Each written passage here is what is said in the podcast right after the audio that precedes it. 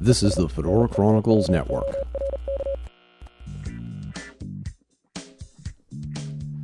The Metaphysical Connection, Episode 16, UFO Disclosure 2016, is brought to you by our Zazzle page, zazzle.com slash Fedora Chronicles. Walt Schnabel and I, Eric Renderking Fisk, welcome our special guest, Dennis Chico Cremo, to discuss UFO sightings in Vermont, why some regions of the country are hotbeds of UFO and extraterrestrial activity, and ultimately the conversation turns to the topic of disclosure and its possible effects on future societies. Thanks for listening and enjoy the show. So let's let's start with the beginning here with Walt. Ah. Walt brought a special guest. My ear just kicked in. My other ear, for some reason. I, I, I'm telling you that what the extension cord is bogus. Okay, that could be. Probably bought it at Radio Shack or You, somewhere. you- this that's what I don't you- know. I can't remember, but That's what You're right. get. That's what you get for buying crap at Radio Shack. I, I that's why they're out of business. How many times have I told you don't buy crap at Radio Shack? Uh, before we get started, I, I've got to talk about a phone call that I got, Okay. and this was very strange. Uh, this guy named John Miller called me, and and he said that he was Eric Fisk's publicist, and and he kept playing these clips that said Eric is right. Eric is right. you know who John Miller is, right? No. It's not the guy Donald Trump was saying was his publicist. I had to get that in. We always start out with a little, uh, a, little, little- bit, a little bit of levity, a little levity. right? And so you, you can stop calling me now, Eric. I, got, I, I know you're a pod god and all that stuff. so okay, so you want to get rolling on the serious stuff now? One, one of the things I would like to be able to just say really quickly here is is that we we are climbing the charts on iTunes when the metaphysical connection is standing all by its lonesome. If you do a search of metaphysical, our podcast is the first one that pops up. Really? Really? Is that new? Is Yeah. that something new? So anyway, Walt, introduce our our guest. Okay. And We have, we have a we have a special guest today, um, all the way from the exotic land of Vermont, which are which is where Eric has I grew ori- up there. originated. I grew up there. Yep. Yep. So uh, we know that weird stuff comes from Vermont, um, judging by Eric. Uh, Um, anyway, Chico is not a Vermont native because I, I have a very, um, at this point, very long connection with, with, with Chico. We actually grew up together. Really? Yeah, we played we played little league together. So we go back to about what Chico, like eight years old, maybe something like that. Eight, yeah, Somewhere- definitely eight years old. That's so when- that's when Little League starts and- 1959, 1960. Right. So we go we go way back, and we um, you know we went to went to high school together, um, and then after high school, I'd say we lost contact pretty much. I think I might have run into you a few times here and there in Dunellen, or um, I remember seeing you at a high school reunion, one of the high school reunions Right, that we yeah. had. Um, but that's been That back a ways. Willows, yeah. Um, so through the through the magic of social media, we we reconnected on, on Facebook and and got to talking and uh, back and forth a little bit, and then and then we talked uh, at pretty at length uh, on a phone conversation about some some common interests that we have, mostly UFOs and yeah. and uh, psychic things that have happened, and, and, and, and Chico's got a pretty long history of that. Um, uh, you know that kind of kind of thing in his in his background. Um, I'm going to let him talk talk a little bit about his his background in a minute. Um, so it was kind of interesting that we we you know had had a, a path that sort of was in this going the same way for very early in our lives, and then it really diverged, and and then we came back together again. And and uh, uh, there's no coincidence. There's always always a reason for these things and why they happen. So so during the course of our conversation, I said, Chico, I'm I'm doing a um, doing a podcast now with a, with a friend of mine. Would you like to do it? And he said, Sure. So here we are Yeah. and we, we set it up and he, he was kind enough to drive down to down to our uh, bunker here where we where we do the do the podcast every week. The cabin in the woods. Right, Eric's Eric's ranch, Exactly. Rancho Fisk, Ran- uh, El Rancho Fisk. Rancho de Fisco. Um, so with with no further ado, I'm gonna I'm gonna bring Chico into the into the mix here. Um, his his actual name, his real name is Dennis, nicknamed Chico. You can talk about how you got that nickname if you want. I don't know. and his last name is Cremo. So um, I'm going to bring him in and let him talk a little bit about himself. He's he's a pretty interesting guy in his own right. He's done a lot of interesting things. He's he's currently still a musician, am- among other things that he does. So, so with no further ado, go ahead, Chico, take it over. Uh, okay, I don't know where you want me to begin. Start with your your early. You, you talked to me a little bit about. We, we lived in a we lived in a small town in central New Jersey called Dunellen, which nobody has probably ever heard of other than a few people. Um, very small mile square town, so you know everybody kind of knows each other pretty well. You know, everybody Right, knows each yeah, other's so- business and stuff. Yeah, so me and Walt kind of grew up there. We played uh, played Pee Wee League and Little League together, and uh, I was always kind of into sports.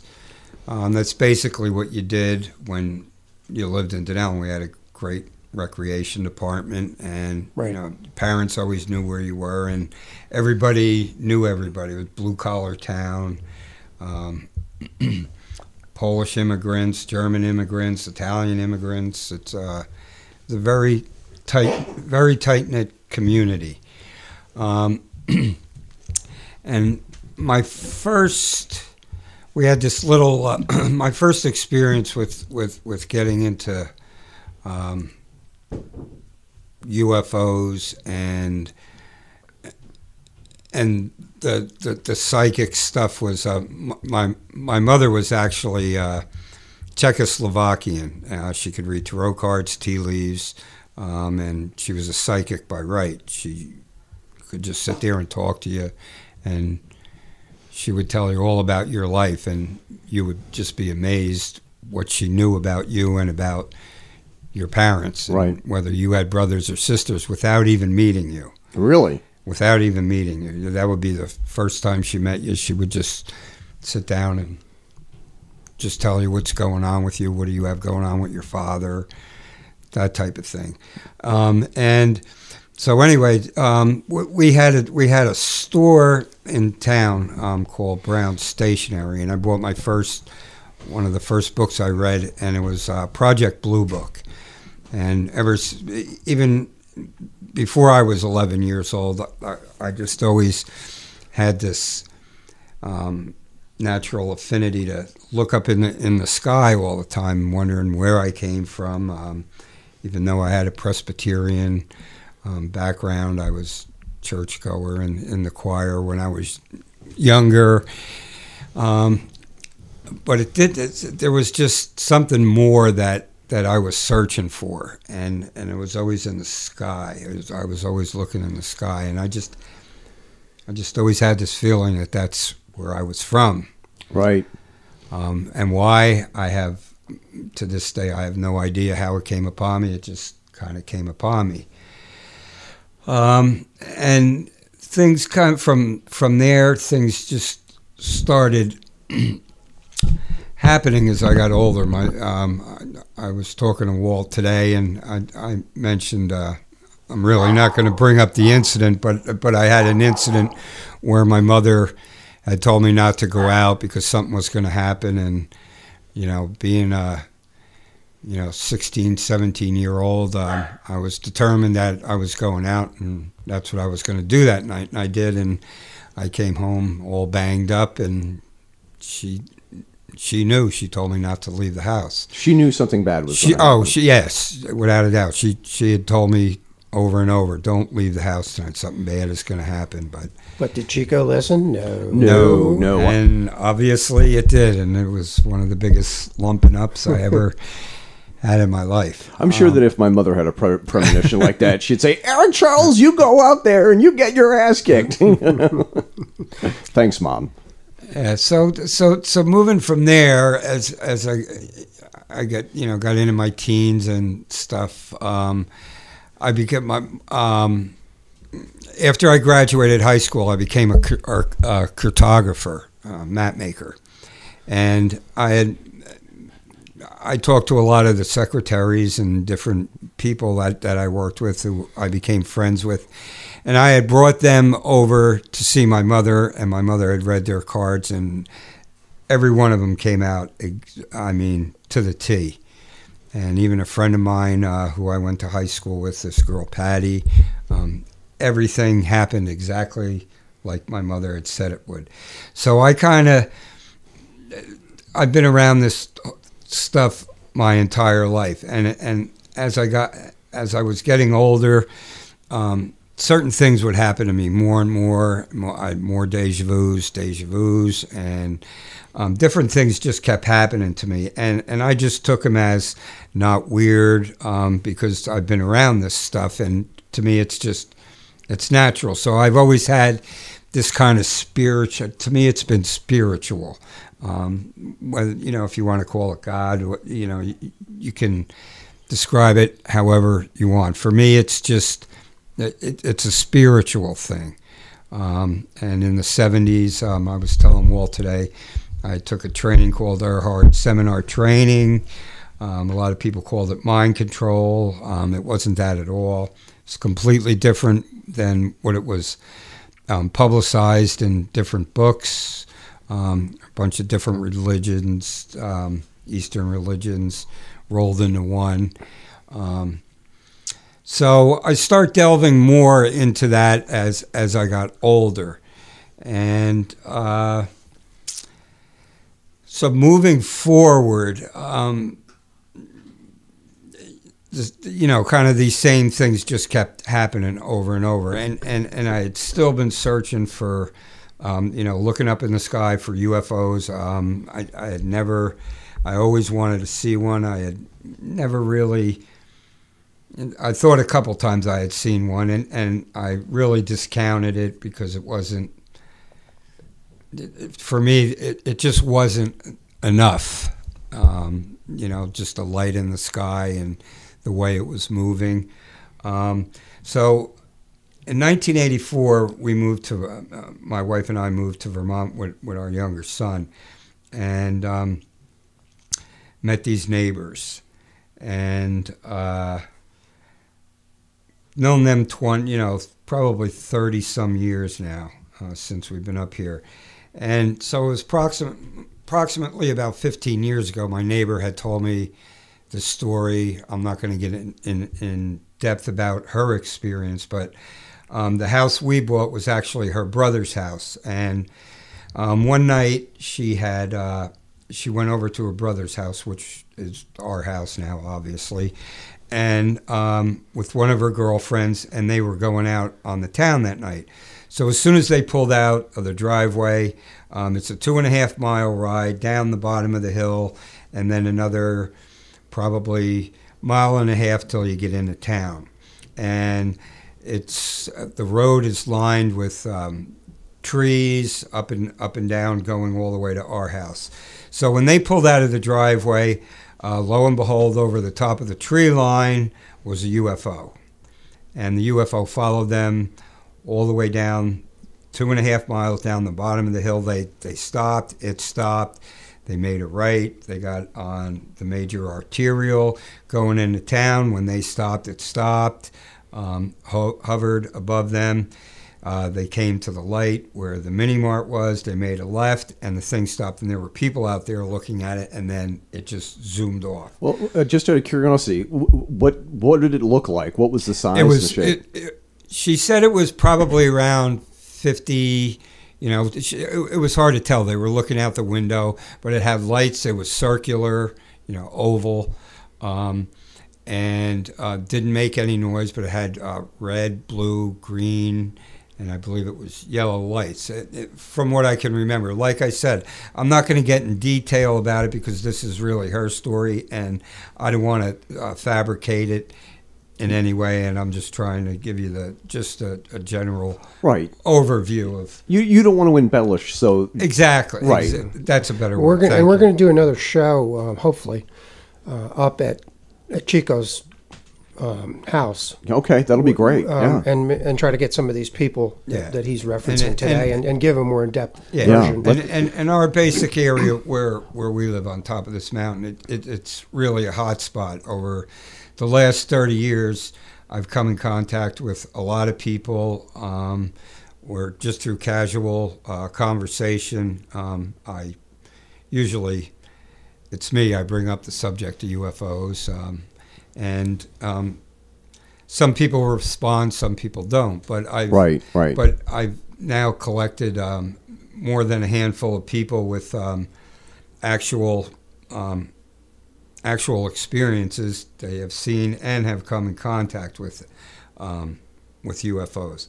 So getting back to um, what my neighbor, what had happened to my neighbor, um, this was approximately about I would say, I'm trying to think, I would say probably four to five years ago. I was out on my deck one night and um, the front of our house, where the deck is, overlooks the mountains of New Hampshire. And um, it was probably around midnight. Uh, and uh, there's nights where I just do that. I just get up and if there's meteor showers, I check them out. They're always fun to watch. oh yeah, yeah. I've seen, you know, meteor showers, uh, I don't know how many times. But this one particular night, I, I was just, something told me, you know, I had to uh, take a walk outside. So I walked outside and out over, it's basically Mount Moosilauke in New Hampshire.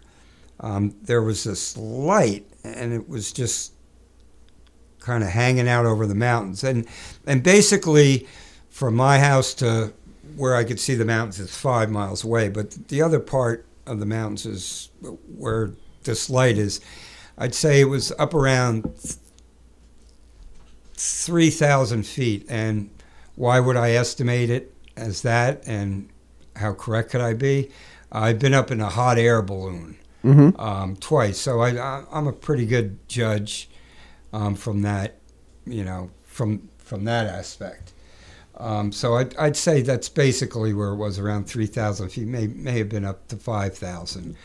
So this, this light was there, and um, within, I, I would say it, it, it so it, it was probably about 25 miles away, and within 10 seconds, it had made a 360 degree, it, it, 360 degrees from from my right to the left. It went over my hat It went around the right side of the mountains, um, made a 300 s- over the top of my house as I'm looking up. But it was still up around, I would say, 5,000 feet. It wasn't directly over the roof, but it did this circular pattern um, back to the same spot and then disappeared within 12 seconds. Did Did you get any sense that it was watching you, or or that you had some connection to it, or or, or was first, it just I- there? At, at, at first, I just I was waiting and watching it, and at first, you know, I, I said, you know, this isn't a plane, and within ten seconds, uh, I there wasn't enough time for me to really think what was going what was going on, if there was any connection. I mean, did you get any kind of a? uh, You, you know, you talked earlier a little bit about how how you have some psychic background. Um, and maybe some ability too. It seems like because I know that comes down through your family usually. Did you get any feeling? I mean, not even intellectual, just some sensory thing maybe or something. No, I or- really didn't even have any sensory. It was just kind of like bingo. This light just. I don't know if I was drawn to it or it, it's hard to say because it happened. because it was just there. It was just there. and I noticed it. And then within 12 seconds, I mean, what it did, I, I was in awe. I was smiling. And I said, you know, that was not an airplane. That was not a satellite. It was not a hot air balloon. And this was Swamp some, gas. It, wa- it wasn't swamp it gas. It wasn't desert swamp gas. I know that for a fact. Or- and it wasn't the aurora borealis, and it wasn't the northern lights. This was one single light, and um, so I know what I saw, and and but it had dawned on me after that happened that why would it circle over my house, and then I had thought of my neighbor's experience, which she had back in '76 Mm-hmm. you know And I said, and so I thought about it. You know, was there a connection? And then I just kind of let it go, and and and I just kind of kept it to myself. And eventually, you know, I told a couple people about it, and uh, so that was um, that was four or five years ago. And um, I don't know if you want me to delve into my next one while I have it fresh on Sure, my mind. Sure, Yeah, yeah, go yeah. absolutely. The, what- Um, the only thing I want to ask you, just going back just a, a bit, um, what color was it? Did it have a color, or was it kind of like a bluish white, or It was it was white. It was it was basically white, and it and it was round, and it was almost like the moon. I just but it, it the way it moved. I twelve seconds. It Mhm. made it. just not like anything else you've ever seen? Any other kind of aerial phenomenon? of no, I've kind? never seen any. No, Yeah, I, I, and I- especially moving at that speed and to make a perfect 360 degree circle yeah. was just. unusual. I, I, I it was very easy to eliminate. A lot of things. So, it, of so things. it, it couldn't be a pl- it couldn't be a, pl- a private plane. It couldn't be No like, way. A, like a military jet. no, or no, no, no. or, or a helicopter. did it make a They- lot of noise or something? Didn't or- make any noise. No noise at all. All right. One of the things that I and think it was it was a still night. There was no wind, and uh, it was it was like watching a it, it was like watching a white pinball just make a 360 Mm-hmm. degree circle, but cover. I, I, it's hard to say how many miles. It, it could have been 25, 30, 40 miles within 12 seconds. It's it's it. I would have to. I would actually have to have you on my deck and show you yeah. for you to visualize and actually see, you know, or get an idea what actually took place. Walt, I, I hear I hear a road trip coming up soon. Yeah, that's what I said. I, Well, I think but, we can. but I think that what everybody wants to know is that where in Vermont is this happening? Because from the impression that I got from Walt and now talking to you, this is like a hotbed of UFO this is in. Bradford. This is in Bradford. Bradford, Vermont. Yes. Okay. And there, Yeah, there do and- uh, New New England seems to be um, a, a real attractive spot for UFOs. There, there's a, just just as the Southwest is, like New Mexico and Arizona. There seems to be a lot of sightings. There seems and there, to- there probably are in other spots, you know, a lot in other spots. But there's been a lot of activity in New England Yeah. for for some reason. I I think there's a lot of Earth energy in New England, and I think some. I've read that the that they recharge their ships somehow off of that. Um, you know, that's that's just theory. it's, but- hey, it's a theory. I mean, I, Um, there's there's yeah, there's who knows, act- you know. There's actually five people that have had experiences on the same road. So that's and including That's a lot. Yeah, that's- yeah, and including my neighbor, uh, who I was talking about before, her father, and they also have, um, uh, they also have these things from the sky. They're they look like rocks or meteorites. They're something like I've never seen before. They're I was on their- telling you about those. yeah, we were right. Those yeah. they're, they're on Yeah. their they're on their property, and and um, strange rocks that just don't seem to belong there for any. they don't seem to belong anywhere on the planet. Yeah. I mean, I, I've never really seen an actual meteorite on, you know, live. I've seen them on TV, and these these are the configurations are just. They're, they're out of this world. I mean, that's all I can. It's, that's, all I a can. good description, If you saw them, if you saw them, you would say it, it, anyone would say, you know, where did these come from? That would be your first. That'd be the first thing you would say to yourself. Where did these things come from? Yeah. Absolutely. Because they look like nothing else you've ever seen. Yeah, yeah. So that that really that that def, we definitely have to take a road trip and see that. Walt. Yeah, I'd- I'd by like by to all check those means, out. by Yeah, all means. yeah.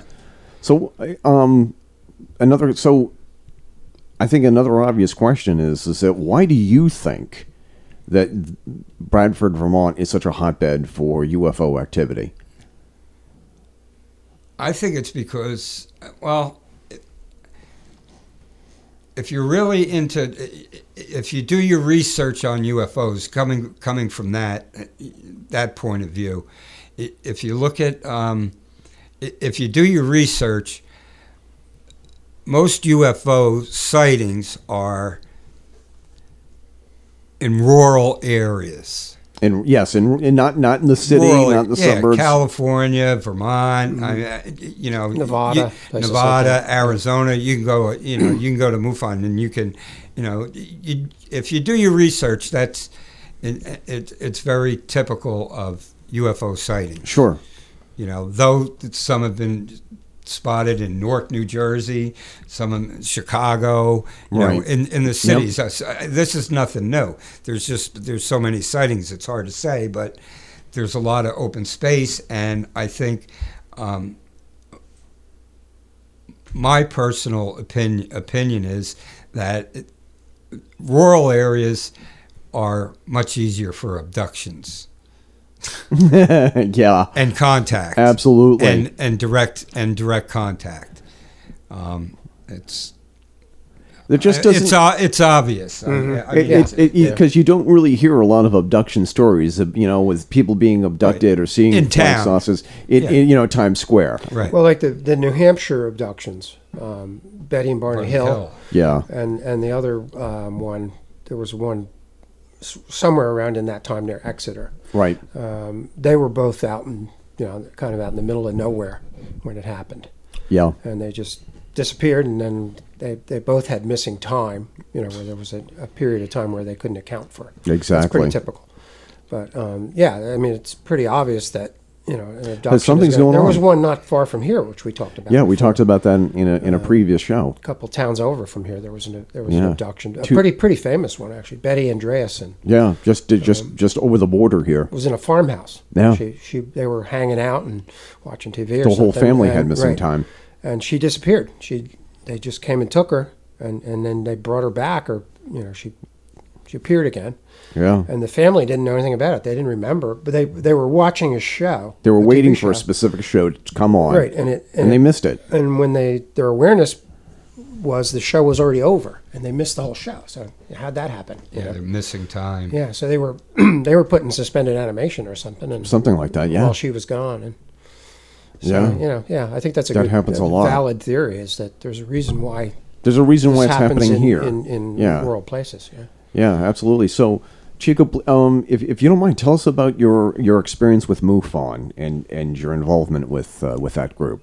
Uh, that's interesting that you asked that. Uh, like I said, I, I've always wanted to, you know, search in the sky looking for UFOs, and uh, this the way I stumbled on it. Well, I had already known about MUFON. I, I just had checked it out on um, on the internet, but I never had direct contact. I, I just used to read the sightings that they had in Vermont stuff. So, anyway, one particular day, I, I believe it was about two, two and a half years ago, um, uh, maybe closer to three, um, since I retired from.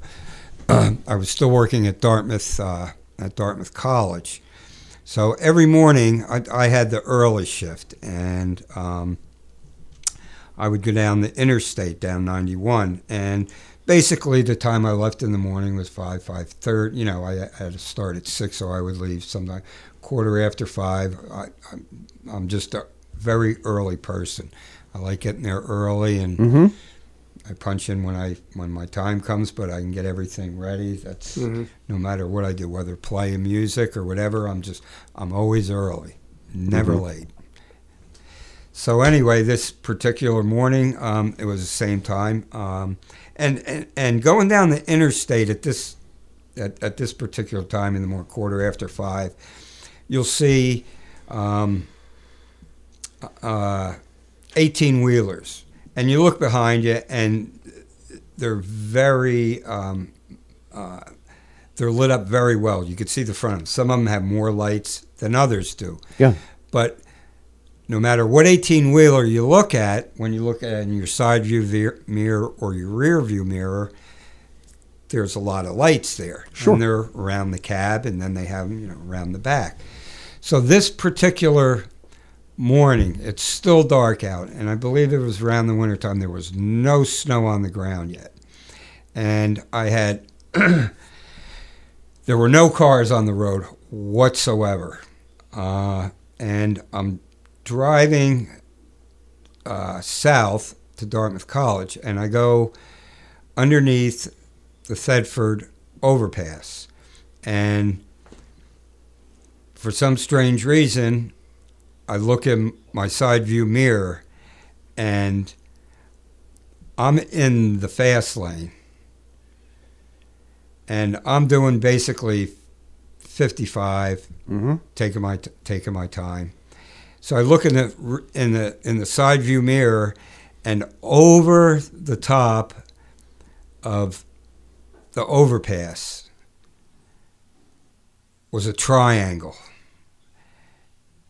and it had one, two, three, four. four- It had four, three, two, and one lights on this triangle underneath it. It was, and they Was were it, yellow was it light. like a V or was it a triangle? It triangle? was a full triangle. triangle. and, and- and- but it was a domino theory. It was a triangle, but it then had four, three, two, and one light, and the one light was up at the point. Mhm. The four lights were down at sure. the bottom, Sure. and so I turned real quick from from the rear view mirror or the side view mirror to my steering wheel, and I realized that I'm on the right side of the road, and I could very easily be going off the road. Right. Right. So Mhm. it was like I kind of lost a, a couple seconds there. Missing time. lo- Missing no, time. it wasn't missing time. It just like a, a because it happened so fast, and I was trying to realize what, what you know Focus on it. focus Yeah. on what had mm-hmm. just happened. So if you go down maybe like like not even a quarter mile, there's an open field on the left, and my heart is pumping a mile a minute. So to stay on the road, I kind of moved over towards the, towards the center line, and I look at to the left in the open field, and I'm keeping one eye on the road and one eye on the open field, and I'm and I got a smile on my face because I realized what I had just seen, and my mind told me there's no friggin' way It's the real deal. that that was an 18 wheeler. This thing This was, was this was daylight or sort it of was almost no, daylight? it was dark, Oh, pitch dark. dark. and these yellow lights they were huge. This thing was forty feet. It, it had to be forty feet. That's what I estimated it as. So I look out into the field in the left, the open field, and I'm looking to see if this thing is. You know, I mean, this thing was like almost on the road. It was just about, I mean, I have never been that close. This was unbelievable. So I look to the left in the field, nothing there. Yep. I look up in the sky, nothing there, and I said, "Damn, where did that? You know, Where did you- where did it go? So I get back into the right lane, and I go down past the uh, just over the on Pompanoosuc, and then you get onto the flat there, and oh my God, a ball of fire, a red ball, Right. is going straight down the interstate. So are they following each other, or one No, following this the is other? just a red ball. Like This an orb? the the other thing, I don't the the triangle. I have no idea where that thing went. Okay. it just disappeared. But I'm going down the road. I'm going down the interstate, and this red ball. I mean, it looked like it did look like a meteorite, but this was going north. This was going south over the So interstate following the road. following the road. It Mm-hmm. wasn't descending. This was going straight. This thing was going straight as I was, but it was I could see it in front of me. Yeah. And with a matter within a matter, I, I'd say about six or seven seconds, the thing just it, it was gone. But it was like it was it was a red ball. It was like a ball of fire. Yeah. It, it- very hard to explain. It was just a red ball. So the best part is yet to come. I get to work. I get in. I get in the parking lot, and I am pumped. I mean, well, of course. I'm pumped up. Hard to imagine you wouldn't be. And I I, know I, would. I, I can't I can't wait to get to work. I'm going, yeah, I'm gonna be the first one there. I'm gonna be pumped up. So I get I get into work. I walk in, and who's there? Is one of the cooks, and he goes, "Morning, Chico." I said, "Good morning," and I said, "You ain't gonna believe what I just seen going down the interstate." And he goes, "What is? It? Was it a big red ball?" I'm oh going, oh my God! I'm going, wow. I'm going, oh my, you saw the same? He goes, I just got here. I'm going, you saw it? He goes, that wasn't a meteor or a meteorite. I'm there, no. And I said, I got to tell you what I saw Before. beforehand. Yeah. Well, I mean, well, And- here's the deal: you have two people who saw the same thing. And I don't know if this thing had turned into that or if it was. I, Well, you I, know, I'm, I'm I- not trying to figure it out. It- I've uh, I've different different sightings I've I've read about or heard about is that sometimes there's a mothership, right. and and that may have been what the triangular ship was. That's what and, I- and, and they release um, somehow they release orbs. I don't know. I don't Yeah. know whether those are smaller ships Yeah. or some probe or something that they send Yeah. out, and then they eventually rejoin the the mothership. So you know, from readings and stuff I've heard, I've come across, seems to me that you may have seen the mothership, and then you saw one of the one of the orbs that was released, and there might have been more that you just didn't see. Yeah, You know? ex- Yeah. yeah. I gave um, that thought after the fact, but I, I was so pumped up that day, and so after I had talked to, to the cook, I went, you know, I punched in and I went down and and and the first thing I did, the first thing I did, I could say this now because I'm retired. I didn't get to work. I drew a picture of the of the overpass Right, and right. Yep. and the uh, and, and the triangle and what I had seen. So it was fresh in my memory, and and my first thought was is you know I'm going to report this uh, to MUFON. Right. Right. So when I got home from work, indeed, that's That's exactly what you that's did. That's exactly what I did, and uh, I, I, I wrote up a, you know, I- I wrote up the, exactly how I thought everything happened, with the exception was the one thing I didn't write down. I completely forgot about the red, about the red ball Oh, how could you forget about that? because I, I was just Thinking about the You're just thing. jazzed. Yeah, I yeah, I I was. This was. I'm, you're talking a two or three, four day excitement. Oh, that, I would- that, I would that I had going. I mean, I, would be. actually saw, and I knew what I saw. I was telling everybody. I said, you know, I know what I saw, and what I saw, I finally saw it. And Well, and you had and- you had corroboration on it Yeah. too with the other guy, Yeah. who saw it. Right. You know, so it's not like just you seeing it. Right. But he, he didn't see the triangle. I was Right, just right, so focused on the triangle. And and if, if, if I could go back some steps. Of um, course. when when I left work, I actually slowed down going north before I got to the Thetford overpass. I just wanted to see if if anything had happened to the leaves, and and and I wanted to get a perspective of you know I pulled over to the right side on the shoulder to yeah I was damn right it was had to be about forty to fifty feet Right. How how far off the ground? How low was it? Do you think? it was it was right over the top of the So it was like tree line. of the yeah just above the tree line mm-hmm. where the where the overpass So it's pretty low then. Yeah, Yeah. yeah, I would say it had to be about 40 feet, and that's where I designated, that, you know, my. I, I said, well, it's got to be about 40 feet because if I, what I saw of the lights, and if I took that dimension and moved it down to the tree, I figured those trees were probably about 40 feet high. So you move that up above the tree line. Okay. So now you're talking 80 feet with the with Right. the tree and mm-hmm. the and the actual craft that I saw, and I know no one's ever going to change my mind. I know what I saw, and I said, "There's no way that it couldn't have been. It couldn't have been an 18 wheel. If it was an 18 wheeler, it would have been behind me. It would have been following me. And it would have been not, Yeah. not above the trees. Yeah, exa- right, exactly. I mean, I don't think we have uh, flying uh, freight car- carriers yet. Yeah. I mean, do we? I mean, I don't know. But uh, hey, so, so when you, you so you filed this report with MUFON, and then what happened? and and and MUFON, um, they re, they put it on their on their sighting list, and and they found it as uh, as authentic.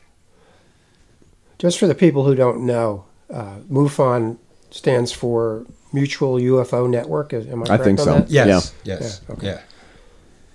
And that's what And it's a it's a group that fields reports from all over the all, world. all over, all the, over the world. yeah, Yeah. all over the And, world. and they Yeah. sort of investigate it, you know, to some degree, and then they, I think, give, assign it some credibility The- or, right. or not, you know. right. Uh, And so they apparently, fa- if they've posted yours, then they must have given it some degree. of Well, that's what they told me that Yeah. they had found it uh, to be, you know, Credible. credible and and honest and I mean, the thing is, you reported it. I mean, they. I mean, what else are they going to say? No, you didn't see this, and you know, it would have been it would have been cool if you had been able to include your, And your they- collaboration right, with your and buddy. they- Well, they they do stuff like that. I think I think they check into like military activity in the area at the Yeah, time and yeah. stuff like that. So Yeah. you can, if you can, you know, if somebody confused it with a military jet or you know, I don't know how you would do that, but I mean, you know, people do. Um, but you know, if they gave it credibility, then that's that's that's that's pretty good. You know, that's that shows you that they they were thinking They that take- it was they take that it was something. Yeah, I'm, I'm curious as to how did people react when you when you talked about it? Did they did they um, scoff at it? Did they say, "Oh, that's cool"? Or you know, Some people did, and then some people just said, "Yeah, Right. okay, yeah, that's Yeah. you, Chico." Yeah, Yeah. you know, like There you how go. much how much were you drinking that night? on my way to work at quarter after five in the morning. or how much did you drink the night before? right. Yeah. Now, a lot of people are, are very skeptical uh, about that kind of thing. Uh, my wife is one of them. You know, she, right, right. She doesn't give But- much credibility to that kind of stuff. Um, not that I've ever seen anything. I've always wanted to, but you know, I just have never been lucky enough. I think that's very fortunate to be in the position. But I also do think that um, for some reason, certain people are are singled out to be For a reason to be sighters. Um, I don't know what, why, or how, or They just they just be, know but, that for whatever reason you have Right. these psychic abilities, or they're just attracted to Right, you right. because of or, or auras or or whatever. They Well, can that's why I was asking you. Did you get any kind of sensory feelings or anything when you saw the one on your deck?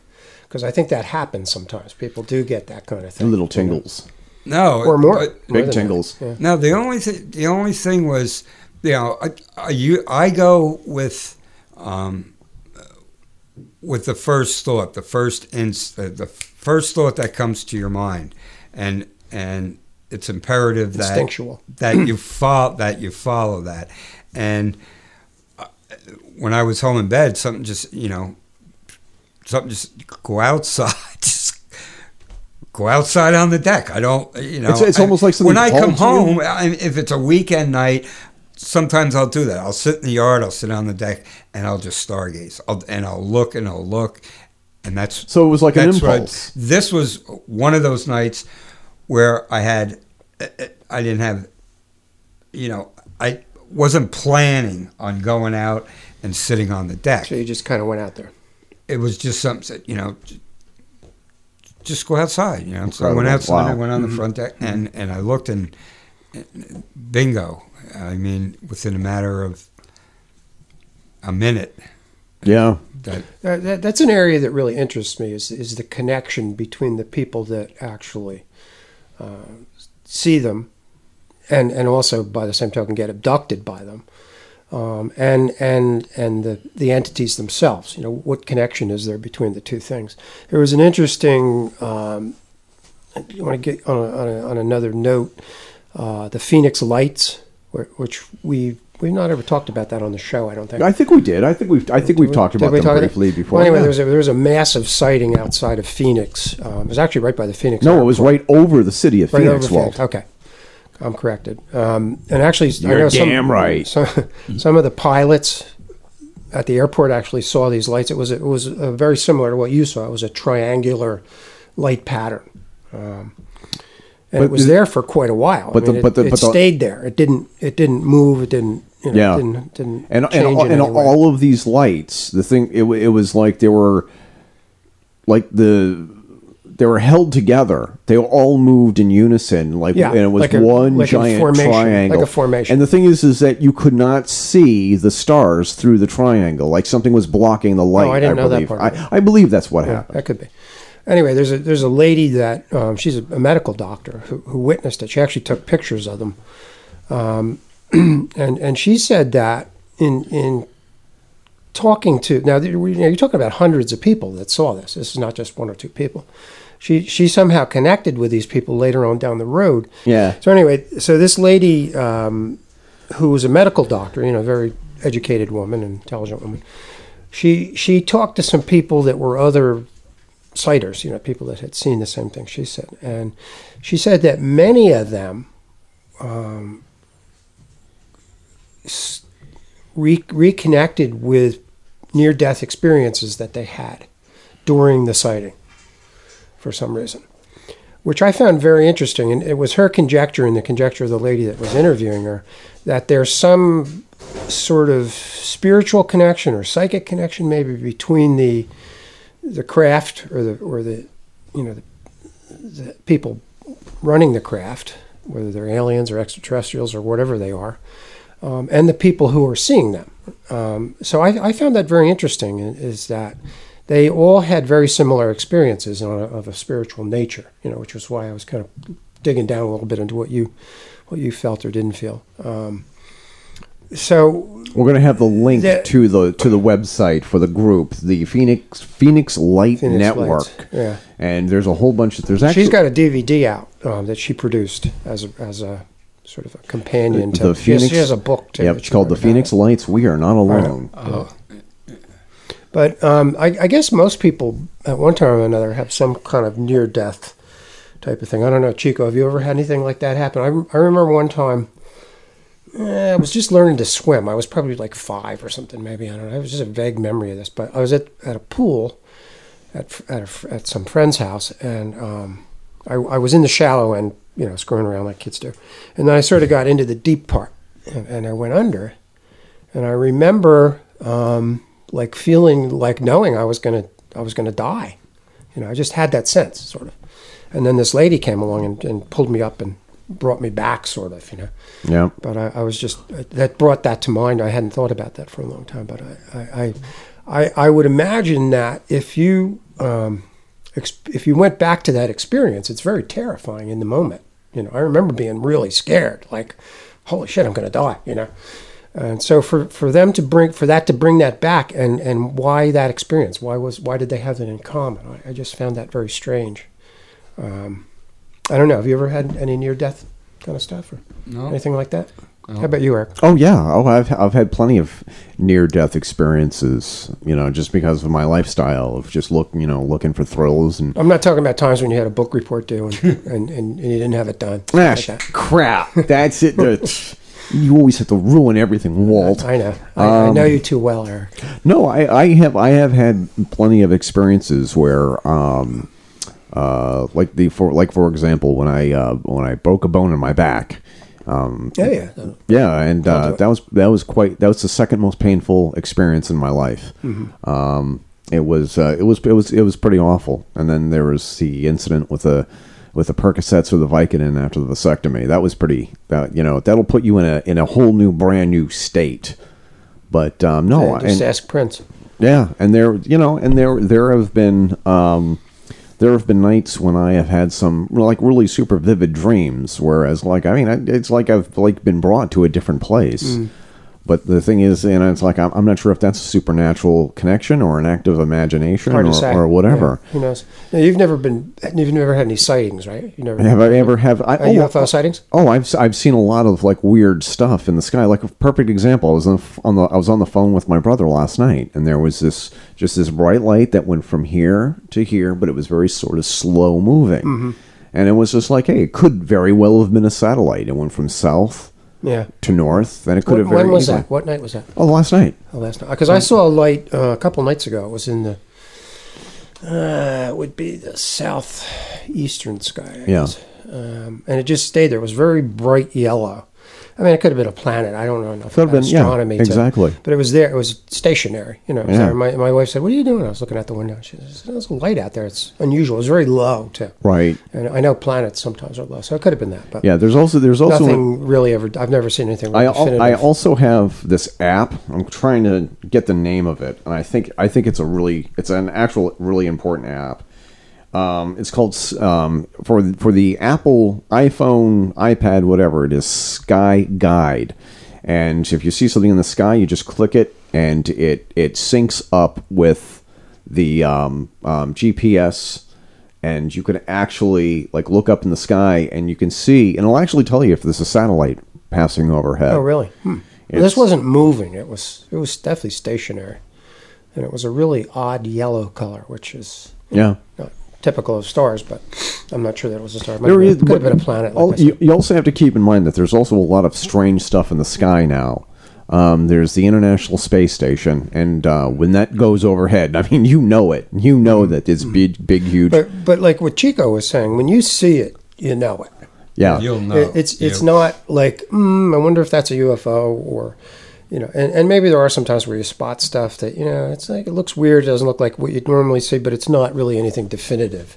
exactly. But, but what he's talking about is is is very hard to explain in, in any other terms other than an, an UFO. it's an, it's, and, and it's that's that's it's- that's a small percentage of, of the actual sightings that people get, which is probably why MUFON um, gave it you know gave it credibility because I, I mean you have a lot of detail for one thing. I just had another deja vu. Did you? yeah. You want to share it or, or not? No, you were just going to say that, just like when, um, when we were at the um, At the diner. at the diner. Yeah. You know, I knew what you were going to say. I just oh, like You you, knew what you- gonna gonna order. say- like you knew what Walt was going to order. well after the after the fact, after the fact. Yeah, yeah, yeah, I've yeah, been yeah. here, and I knew you were going to say that. Yeah, yeah. It's just and I think that that's a lot of things that becoming more prevalent for me. yeah. I think Well- that that's that's something that a lot of us That means ha- you. I think that means you're opening up to it too. You know, you're, you're becoming more aware or more something. I don't know, whatever that is. I, I know it's weird since I moved to New England. Um, I, I get, and, and it's a very strange thing. I get de- deja vu's when I go by, like a small little um, place where they work on cars. Not necessarily a gas station, but you know how these little Sure. jerk, jerk water Sure, mechanics that sure. have a bunch of old wrecks outside the place and, and a couple of junky cars laying around and one greasy looking garage, you know. But when I go by that, I get this flash of something. I don't know, just like familiarity somehow. Exactly. you know. I, I don't know what that is. Maybe some connection I had. Maybe I was a mechanic in New England at some point or something. I don't know. But, there are a lot of places it's just like it's that. just it's just like you, you feel it. You know? fe- It's you like feel you it know co- it when you feel it. you know? feel a connection to places that you've never been to before, and this and is I the have first no, place. no desire to to be a mechanic or to. I mean, I've worked on cars and stuff like that, but Well, it's the I've- same. you know, yeah, it's it's just- it's like with dreams. Uh, if I could get off the subject. no, yeah, go ahead, go go. Uh, Yeah, I had, riff riff um, on whatever you want. W- We had a guy in high school uh, who I was very close with. Um, I don't know if I should mention his name. Yeah, what the hell? We'll just call him Timmy. Uh, we'll call him Rick, and he he was. I graduated with him, and he was probably the best athlete I've ever seen Oh, I, I know who you're talking about. Okay, come out of Dunellen High I School. He struck And- me out a number of times in, in Pony League. Yeah, and so I didn't even see the ball. I, I was very close with him, and and, you know, and I knew later in life what you know. Um, he he had also lived up here for a short period of time, and then uh, him and his wife moved away. But anyway, um, I had a dream one night that um, I was at our football field where the football team used to play in Columbia Park, and there was a 18 wheeler flatbed that was parked in the and remember this is a dream that was parked in the end zone. And i was sitting underneath it and uh, this guy rick ran a touchdown and after he ran the touchdown he came in and ran underneath the flatbed and just smiled at me and rubbed my head i woke up in the morning and my first thought was, he's going to die. He just told me he's going to die. Right. Um, and I believe it was two or three days later, I got a phone call that he indeed died. No kidding. But I knew because I had called a friend of mine, and He I, connected with you I, somehow. I called a friend of mine. Well, he rubbed my head. And he was saying goodbye. And, and I had called a friend of mine the, the day after I had that dream. And I, I said, I, I told him about the dream, and I said, he's going to die. And my friend just kind of, yeah, right. And then I called him three days later and said, he's gone. That's sad. It's interesting. That's yeah. yeah. yeah. I mean, that is that is really That's sad. why I wanted to talk to that lady because I, I do know how to, uh, which I learned some stuff from my mother, and it's within me on, on, on how to read Yeah. on how to read dreams. I had a dream last week that I lost a tooth, and um, I told my wife, I said, uh, "We're going to hear of a death in the family, you know, or we're going to hear of a Sure. death. Sure. Someone's going to die." And my wife says, "Well, people die all all the time." I says, "Well, I'm, I'm going to hear about it." So I went down. The next day, I went in, um, went on my drum set, and I'm playing the song by Marshall Tucker, and it reminds me of a friend of mine in New Jersey named John. The next day, Bang. I get a phone call.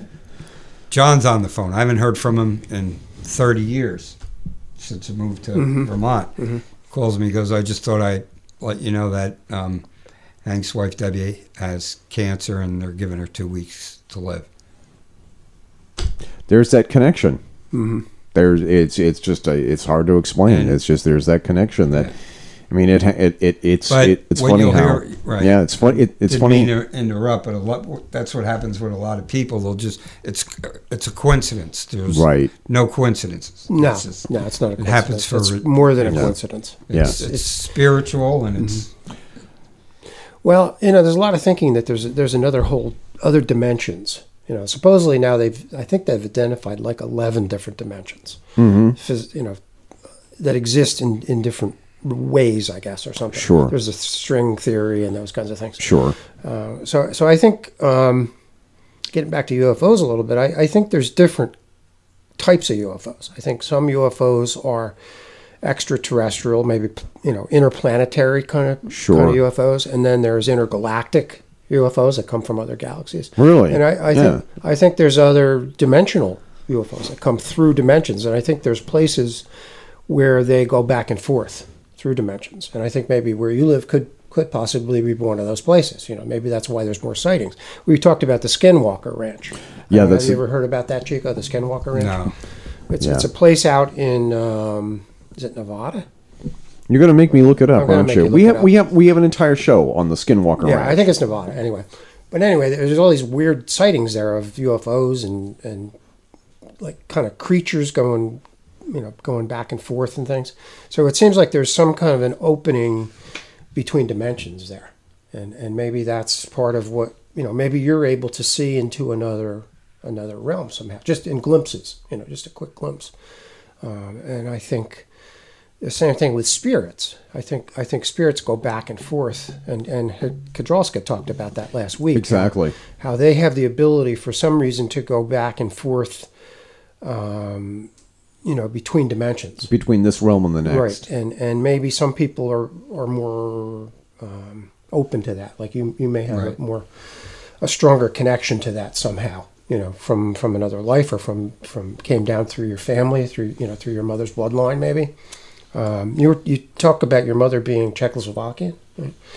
Uh, well, Kadrolska is Eastern European, so Sure. I, I think there's a strong um, Eastern European connection. There's that. something about that region. Which, Yeah. when you think about gypsies, There Yeah, really is exactly. something. gypsies are Eastern European. Yes. you know. Yeah. There's something about that region that just breeds like a level of supernatural that we're just we're and just maybe it goes starting back to, what I was just saying that there's a you know there's a there's a an opening there Yeah. between dimensions somehow and then yeah. I don't know it's just a theory but who knows Well, You know, anything's possible Speaking of anything is possible, we Mm-hmm. are at the one hour mark. okay doesn't So, seem like an hour but Doesn't seem like an hour. What I think that we ought to do is we ought to take a break, get some coffee, Okay. get some get some water or something, Okay. and then we are going to get into the the topic du jour, um, uh, disclosure. Mm-hmm. We're gonna we're gonna talk about. Um, is there going to be disclosure sometime in the near future? What kind of shape or form is it going to come in, and and who's going to be responsible for disclosure, and what will what will happen and after? what effect is that going to have on uh, what will happen after AD? on, on our paradigm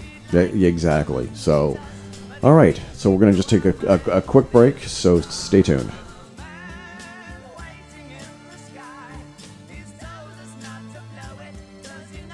If you have something you want us to promote on the Metaphysical Connection podcast, let us know by getting in touch with me. My email address is info at thefedorachronicles.com. If you have something to promote that our listeners would be interested in, let me know and I'll read your ad during our actual podcast. It could be goods and services, a special event or convention, a book or documentary you've written or created, or even your own podcast on the topic of the unexplained phenomenons. That's also how you can get in touch with us and let us know how about your own experiences Um, have a good ghost story, seen something unusual or strange, or just voice your opinion on any given topic. Once again, just drop us a line at info at thefedorachronicles.com.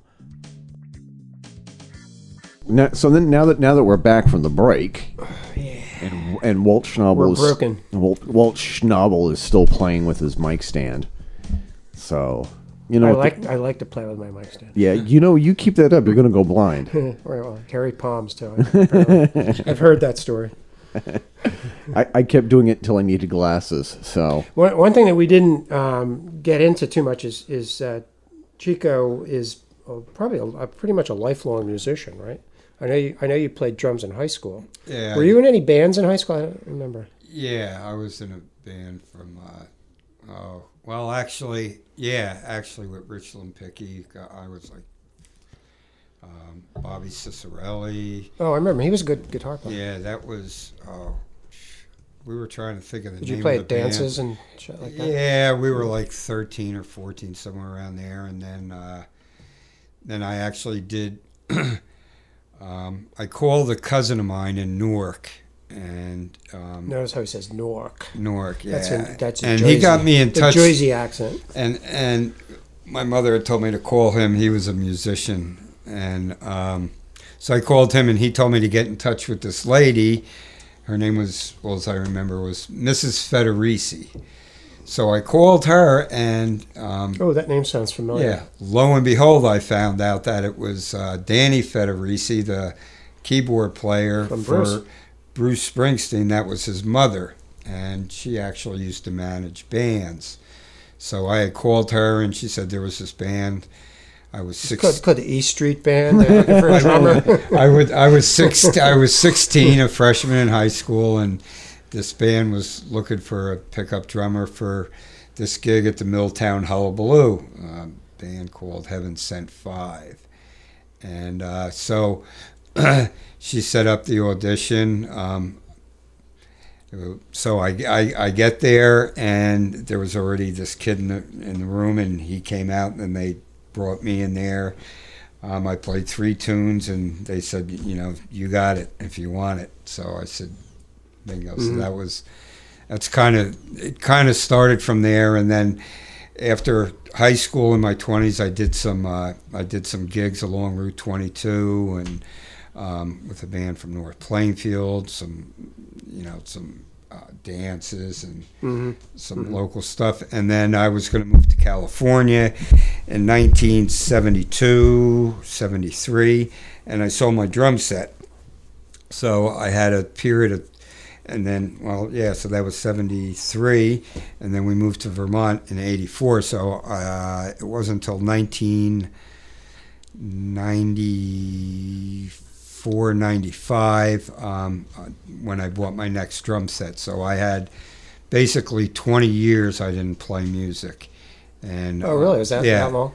And- So, how did you get? Um, backing up a little, how'd you get to Vermont? What what attracted you to Vermont? Was there any Uh, there were there were some friends that were some were people you knew? yeah, that I knew that lived up here. I used to come up to visit, and then uh, Jersey just got. Uh, uh, it was one day there was uh, a snowstorm and.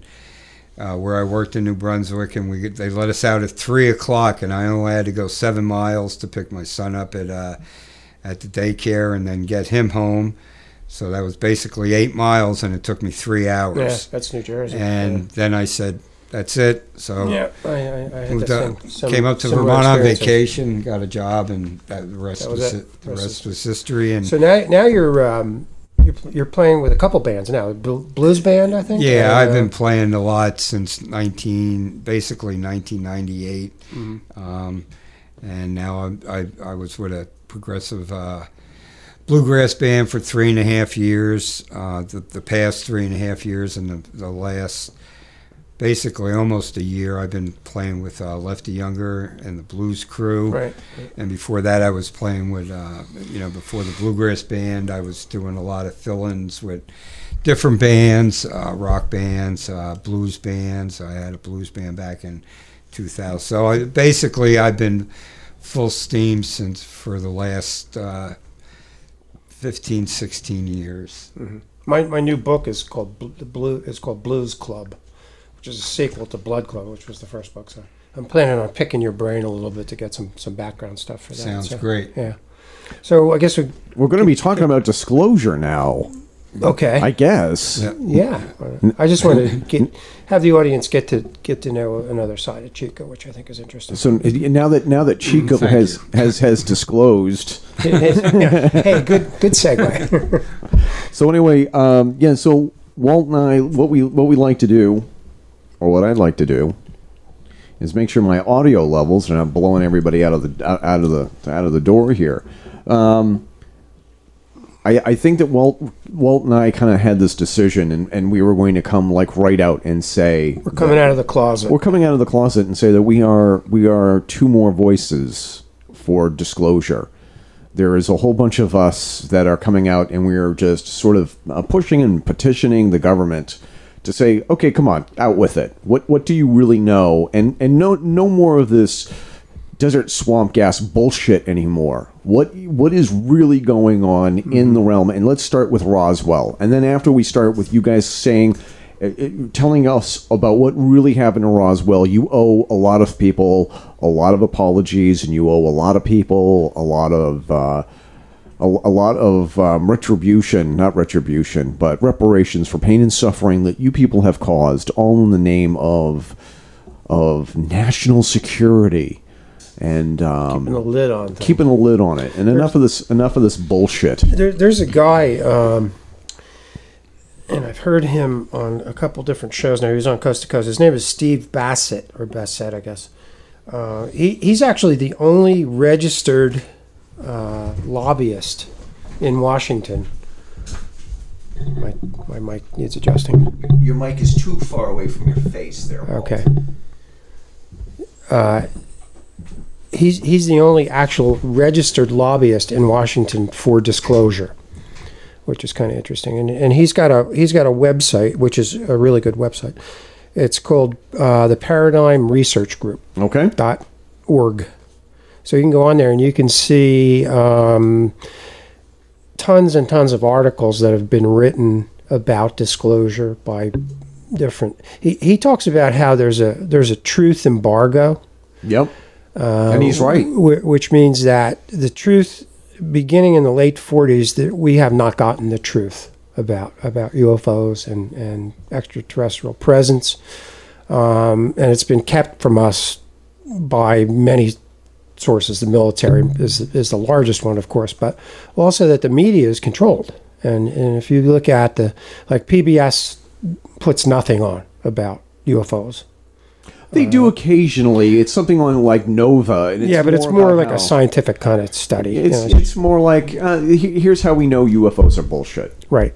That, that's, that's That's their yeah. idea. of- And then CNN doesn't say much. no. Um, the cable networks don't say much. The main, No. the three main network networks, you know, whenever whenever thing, anything's mentioned, it's always sort of ha ha kind of, you know, oh, they saw. It. There was a thing about Aaron Rodgers a ways back and saying that he he saw a UFO and they were they were sort of joking about it, you know, that kind of thing. So um, you're adjusting me here. Eric. Okay, that's good. That's good. Um, so you know, it, it- basically, the truth is out there, but we can't. We're, we're we're either not intelligent enough or evolved enough or something to be able to handle it. They have their reasons. They have their crazy yeah, whatever whatever make- they are that make absolutely no sense. Whatever they are. So this this guy is really really pushing. Steve Bassett is really pushing for disclosure. Um, there's actually a National Disclosure Day, which is July eighth. Have you- Okay. have you heard of that? Yes, I have. Yeah. Do you know why it's July eighth?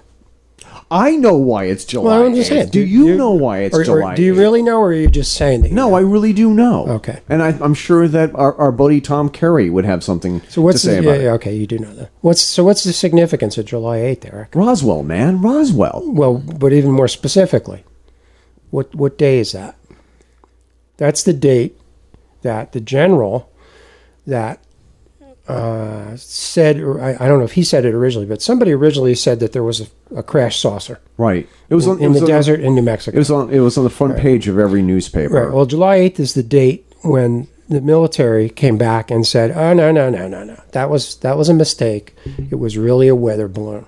That was when they refuted the whole the whole crash scenario. And that's the day that we discovered that. and that's what July. That's that- what the significance. This of is when this is the day that it was released that Mm-hmm. that weather balloons are a threat to national security, even if they're our own. right.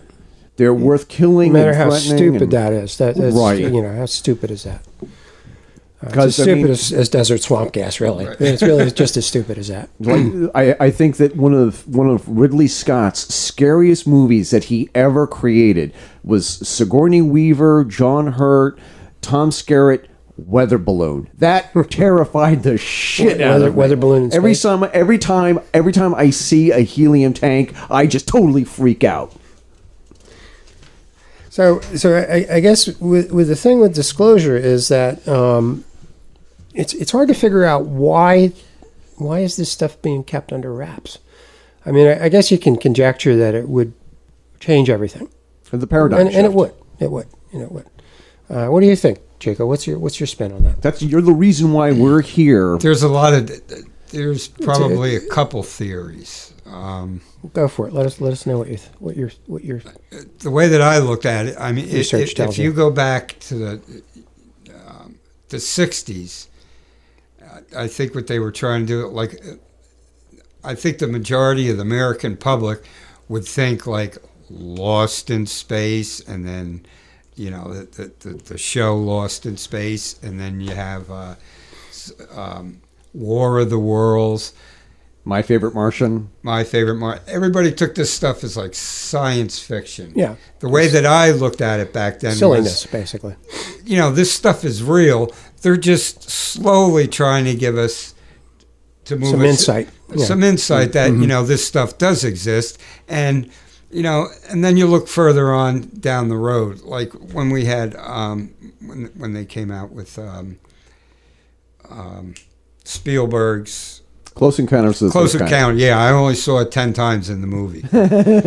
Seriously. Yeah, I'm So sure. I've seen that movie more For a UFO any- person, that was the movie to see. that was the movie to see. I could tell you another story about that one.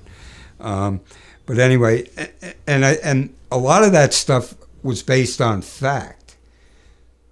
Well, you know, supposedly That mo- Spielberg was was taken to see the the UFO. Really, Yeah, I- I Roswell read that. or- I read that.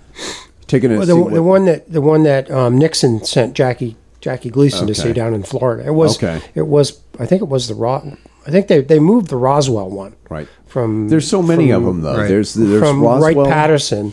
It was originally in Wright Patterson. That's where Right. they took it to this Air Force base in, in Florida, and supposedly they, they took Right. Spielberg down there to see that. Yeah. but I Whether but that's I, true or not, I don't But know. I think if most people didn't have the connection with Roswell, you know, a lot of people are not aware of that. Um, Now maybe they are, but right.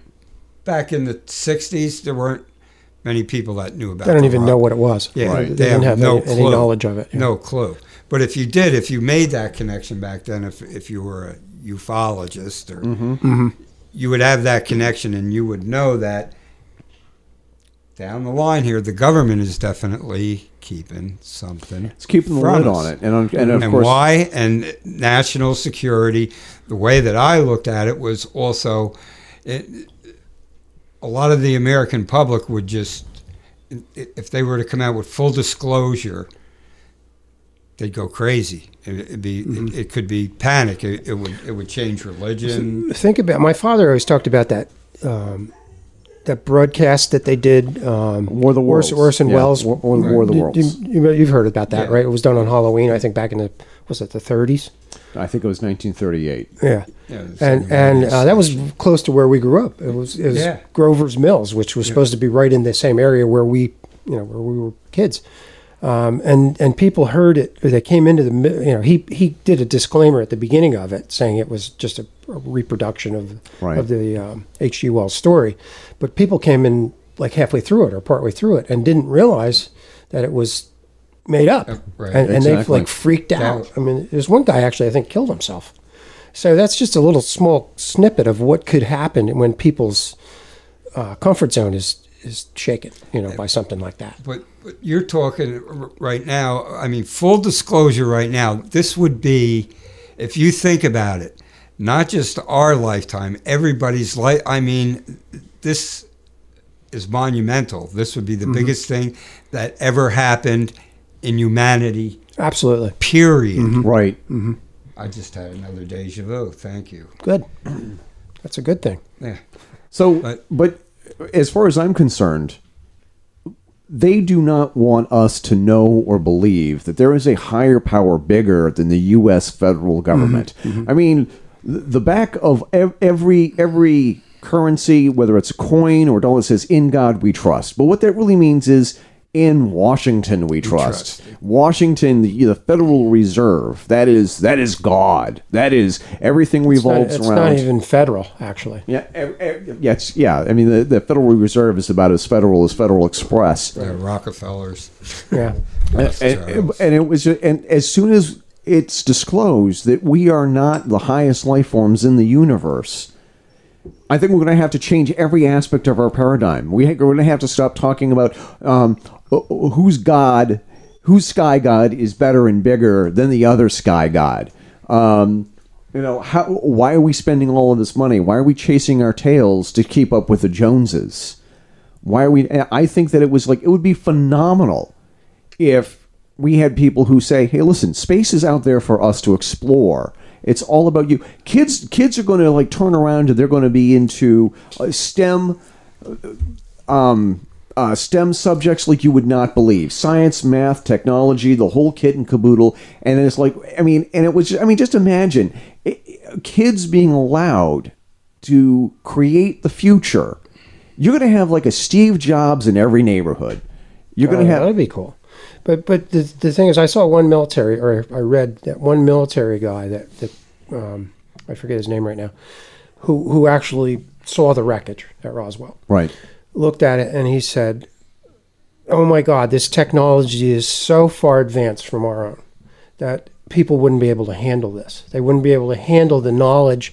That these these this civilization or these extraterrestrials, who, whoever they are, are so much further advanced than we are. It makes us look like we're in the Stone Age, basically. And and you're you're talking about societies that could be a thousand years ahead of ours. Right. You know, just the fact that they can get here from wherever they're coming from says that they've got some kind of technology Whatever that we're not technology. even we're not even close to. But, but so so Yeah. the, so the, the this this guy's thinking is that you know we can't let people know that this is that this is out there. It's it's too scary. It's you know to think How- what the, and who knows whether they're hostile or not. you know? However, it- if you also make the link with the technology, you have to know that this is for real. Because look at where our technology has progressed in such a short period. like the last time. hundred years, say, or even the last fifty. It's years. amazing. Yeah. Mm-hmm. And I mean, there's inventions that have have been brought up and suppressed. and suppressed by golf, and I, there's major corporations, there's politicians. Mm-hmm. Uh, it, it goes on and on and on. Well, there's a lot of thinking that some of the technology we're using today is is alien technology that came out of Roswell. Oh, definitely. um, the Bell Labs, which is again near right near where we grew up, is was the place that that was Lockheed's another one was the place that got the Honeywell is the, another the correct, government contract, so to speak. I guess you could call it a contract, Right. But but they got the the access to, to Yeah, stuff from yeah. Roswell, and they developed technology out of it. Um, supposedly the microwave and, and things like that. I mean, I, microwave just kind of showed up one day. and there's a funny story that we've you already know, talked about. Right, right. So, so who knows? I don't, I don't know. You know, it's hard to say, but, um, you know, I remember a neighbor of mine that worked at Bell Labs, and he was probably like some kind of super genius. I mean, he, he was so smart you couldn't even like talk to him. You know, he was just out there. He had his head in the clouds all the time. You know? Right. Uh, he, he- maybe he was working on that. I don't know. You know, that's when I was a kid, so I didn't really pay that much attention. I thought he was just some crazy scientist. You know. Maybe he was one of them. Maybe he was. I don't know. He just moved away all of a sudden. He was just gone. But here, here's he one. of, disappeared with his whole family. here is one of the reasons why I know that the oil corporations have something to do with keeping the lid on disclosure. If it turns well, it out stands to reason. Yeah. if if it turns out that that the government has in its possession in the real Smithsonian somewhere out in the desert or or out in the woods somewhere they have the technology that could turn the automotive industry inside out and we no longer using um, petroleum-based products, um, and Not renewable energy, and then all of a sudden, what's going to happen to Saudi Arabia? What's going to happen to OPEC? It's gonna What- implode. What's going to happen Yeah. when the Middle Eastern countries are no longer able to make the money that they're It's making now? all about the money. It's all about the money. So obviously, there's somebody within the oil corporations who are saying to the government, "Don't let this technology out. Don't let this because if you could run your Ford truck on polluted salt water, you know for a fact that that would be it for for the OPEC nations. Yeah, it would be over. It would have changed. I mean, if, if you go back to '47, when when supposedly when the when the saucer crashed at Roswell, had they taken that technology and turned it into to you know clean energy or whatever whatever they could have gotten out of it, look how different the planet would be today. You know, look, look how, if there was full disclosure, just this thought just came to my mind. Um, think about um, all the different religions would just disappear, and everybody would could live on the planet together. They wouldn't be fighting. There wouldn't be wars over religion anymore. Everybody would be as one. All the walls would be broken down. would change everybody's Would viewpoint. that would that work if everybody's viewpoint was changed and everybody lived on the planet together instead of being controlled And then, and then we would be looking at all the money? We would be. I mean, I mean, it's like you look at every, with the exception of maybe the Buddhists, because I, I, I'm not sure, but it's like you, you look at Islam, and you have the Shias and the Sunnis,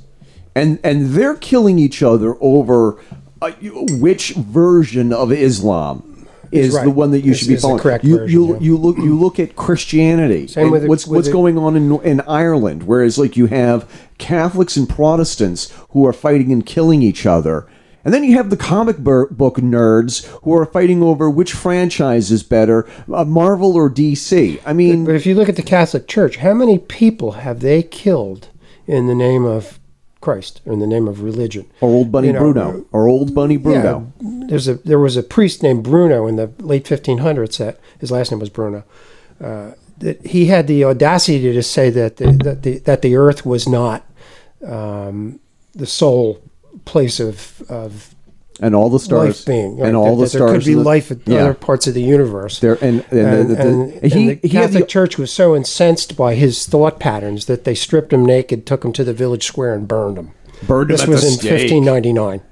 And Yeah, so, what it would, and what you know. would it be like for humanity, people on planet Earth, if they found out that we're hybrids? Oh, oh, yeah. Oh, oh, yeah. geez. That's a Oh, yeah. possibility. We're hy- what? Yeah, We're that's that's a very distinct possibility. I, I I give that a lot of credibility. You know that we've been You're gonna ha- you're gonna we've tampered with. You're gonna have We've been tampered with by extraterrestrials. They've used their mm-hmm. DNA mm-hmm. to create Right. us.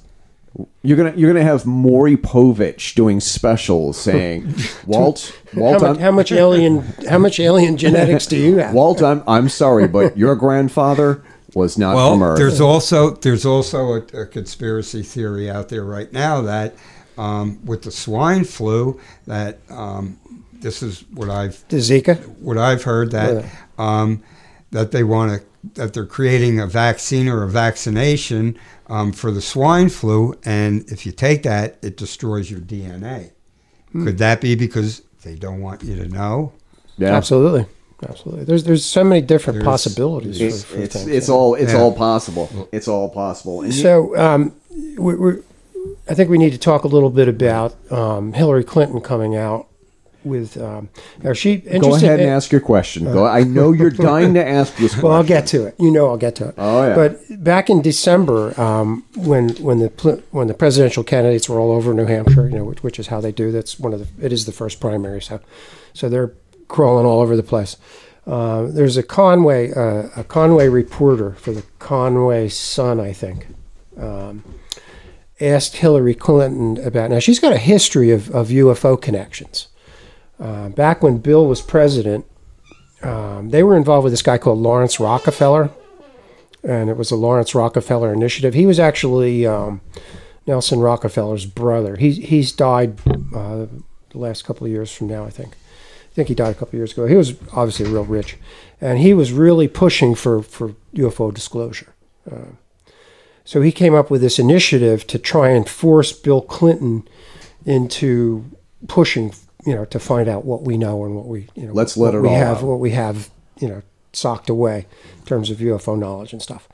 So Hillary actually, and I think Bill might have gone too, though it's not documented. They, they actually went to his ranch in Wyoming and spent like a weekend there, or a long period of time with him, um, and met with him and so on and so forth. And and he he um, actually put an ad in a Los Angeles paper asking Bill Clinton to to divulge what you know what's known about Right. UFOs Right.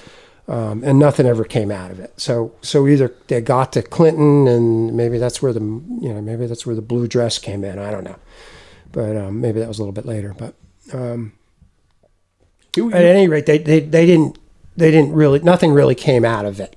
Um, and you know this guy had like billions of dollars, so you know it's not really even a question of money necessarily. Uh, so fast forward to, to the presidential election in December, a reporter from, from Conway, Conway's Sun, I think it is, asked Hillary, what, you know, if you get to be president, what are you going to do about the UFO question? And she said some pretty interesting things. She talked about a task force um, to go to Area 51 and find out what's there. All she has to do is pick up the phone and call Mr. Carey. Just call. Just call Tom Carey, and Yeah, but but why does that not? You know, other presidents have tried that. Jimmy Carter tried that, and they stonewalled him. They they, they apparently what they do is they say that's not something you need to know.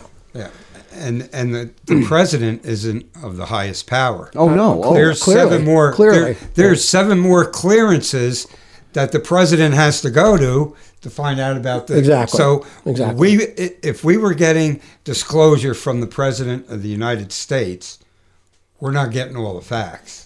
It's only going to be some It's going to be some very kind of s- shred. Yeah, It's going to be very small, Yeah, I and it's not going to mm-hmm. be enough I agree. where it's going to make. it's not going to be earth shattering. Yeah, it's not going to. It's it's not going to make a difference. But I think that what's hopeful for all of us is that a couple of months ago, the CIA did a document dump with seven documents about UFO sightings that they saw near American interests in foreign lands that they investigated.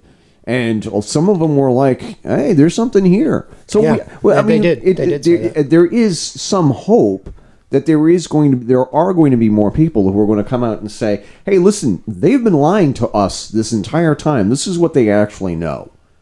And just just come out with it. And it's just a matter of time before there's another Edward Snowden who says this is what's really going on.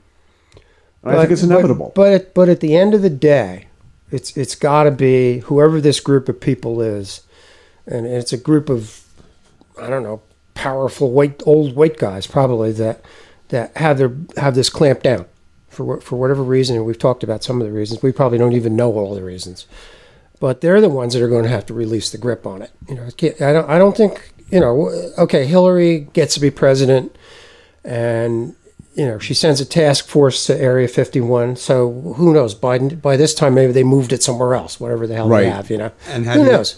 right? And how do you know you're going to get the truth from there? Exactly. Uh, exactly. There's so many other places that you could delve into to get more information than what we're going to get from them. Right.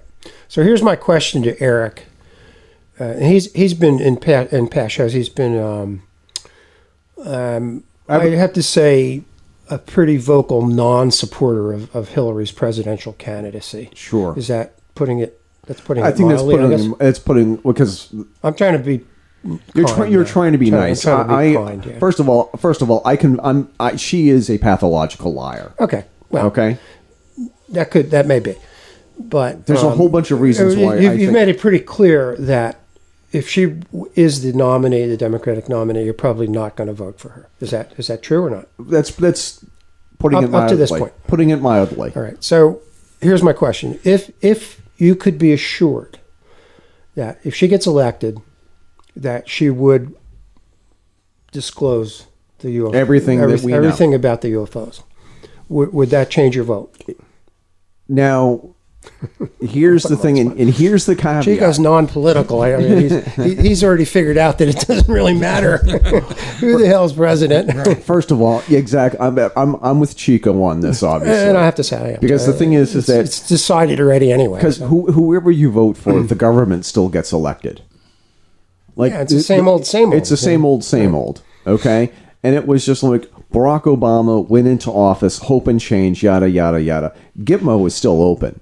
There's a lot of things that he promised that he would do on day one after his inauguration that he was Mm-hmm. he's he still hasn't been able to do.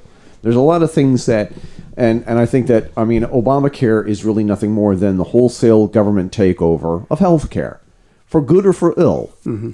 Well, there's some thinking now that this guy uh, Steve Bassett that I was talking about is thinking that Obama's going to be the one that's going to drop the drop the shell. But uh, Yeah, but the thing is, is that the the- only one of the big things he talks about is the fact that um, Putin, the pre- the Russian president, is, Putin is pushing. He, he's made some interesting statements. Right. He he said that if the United States is not going to come out with UFOs, He's gonna he's, gonna do he's it. He's going to do it. He's Yeah. gonna so if so you know maybe he doesn't want Putin to get the drop on him too. You know, I mean that's going to make us look really bad. And uh, you know, if the Russians come out with it, what's that make us look like? You know, not good. Not Right. good. Do you So- want me to answer your question? and and with Putin, Yeah. and nobody's telling Putin that he can't do anything. I don't. I, you know, No. I- if if they do, they don't. They don't live very long. You know, they end up in Siberia or somewhere, wherever the hell they put him. Putin will people jump. that don't agree with him. Putin will rip off his shirt and jump on his horse and wrestle a bear. We we have to hope not. yeah, but uh, Because, so uh, uh, you know, I- maybe, maybe Obama's going to drop the bomb. I don't know. Do you want Not- an answer not- to your question bomb, or not? Do you want a que- Do you want an All answer right, to your question okay, or not? go ahead, answer it. Okay, here is the only way you could get me to vote for Hillary Clinton, and I've thought about this. This is going to be rude. I can tell. I this no, I'm serious. Okay, first of all, Hillary Clinton has to give full disclosure on one aspect okay. of- and and what is that aspect, Eric?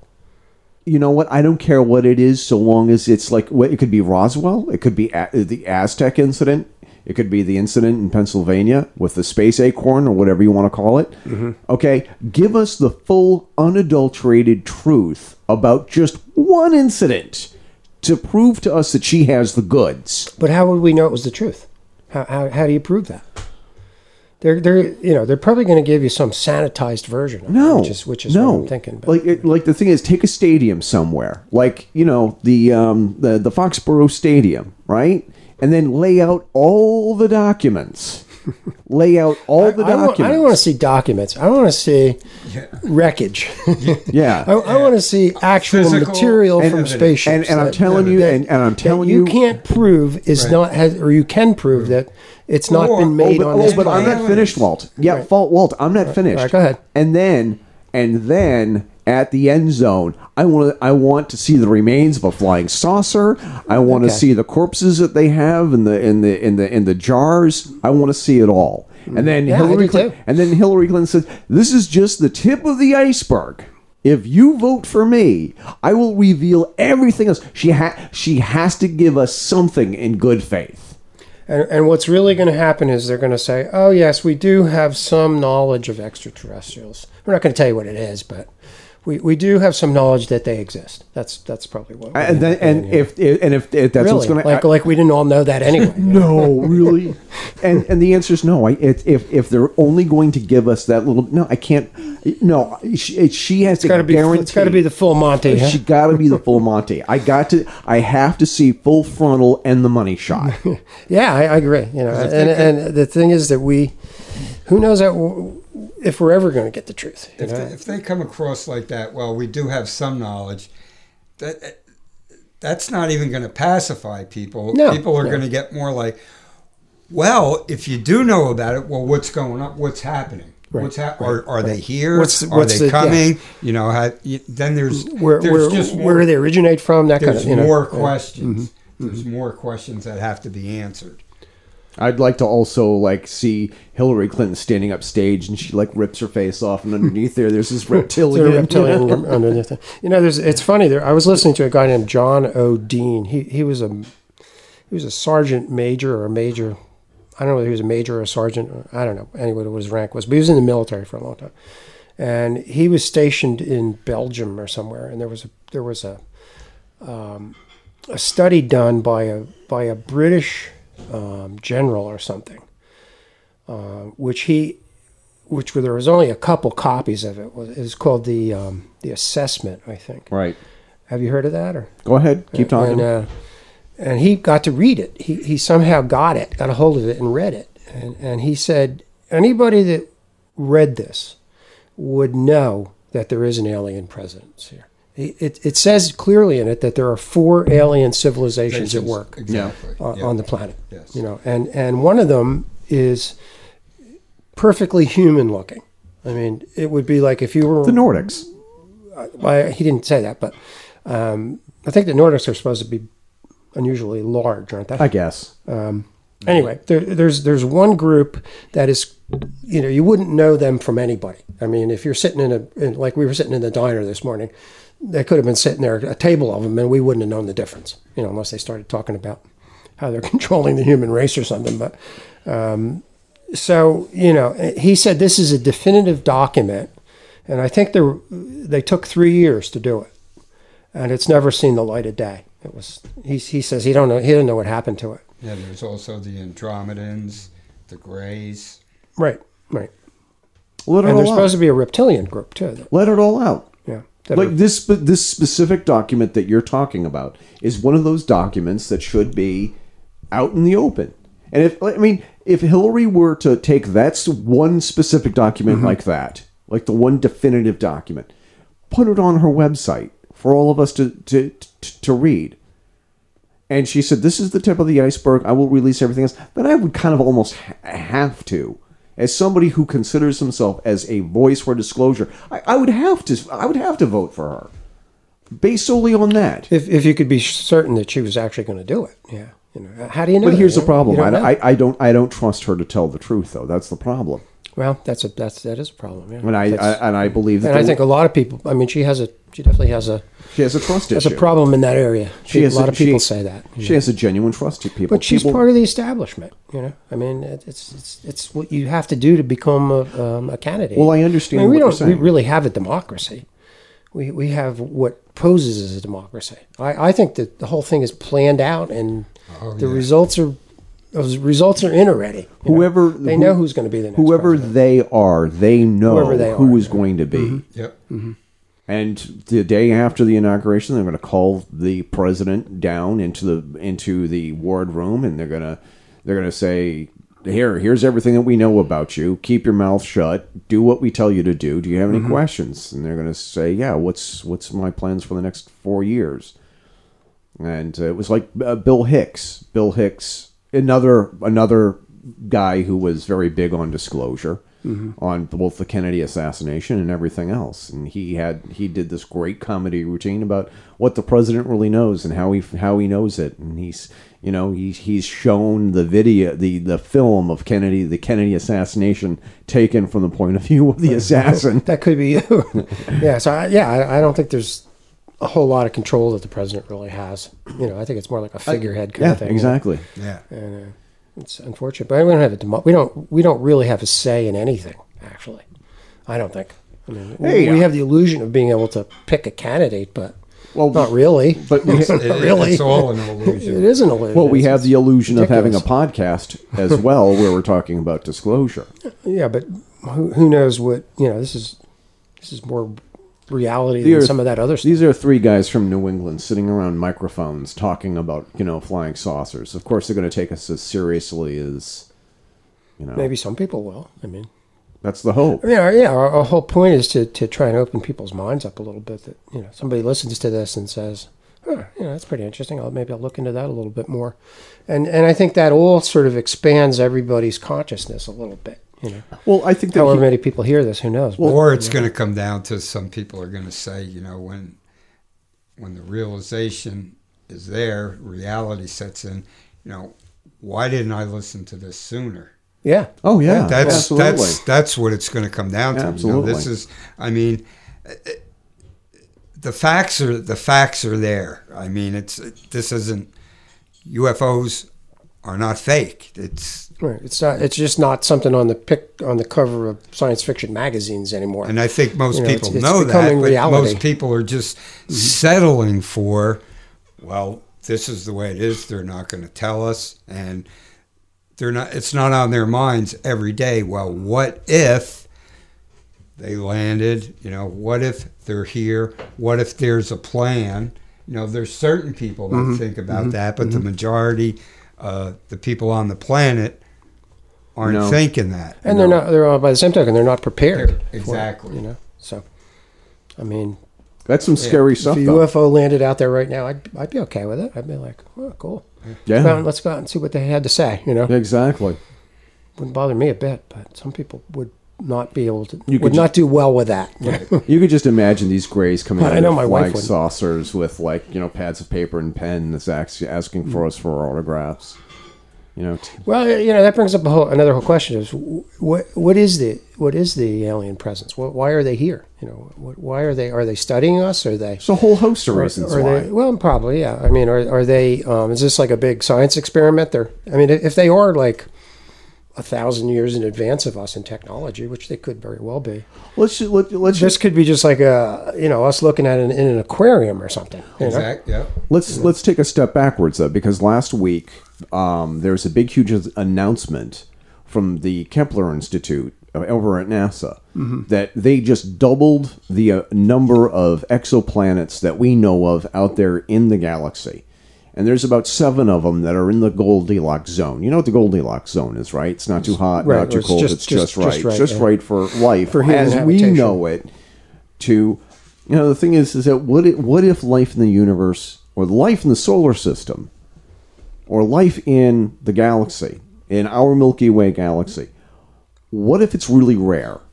And the thing is, is that they stumbled upon us, one of the few examples of life sprouting up all by its lonesome.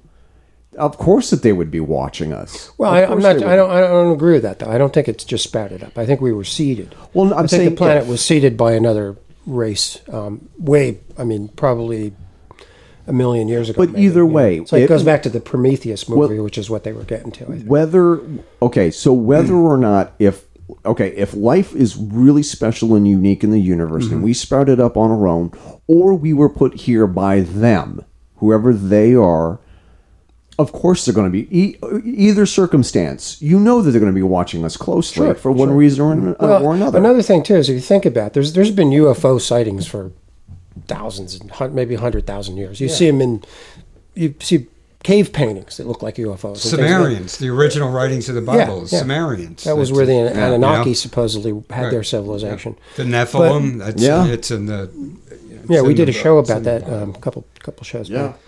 Uh, but but the the sightings have really amplified since since the late forties. I think there's been.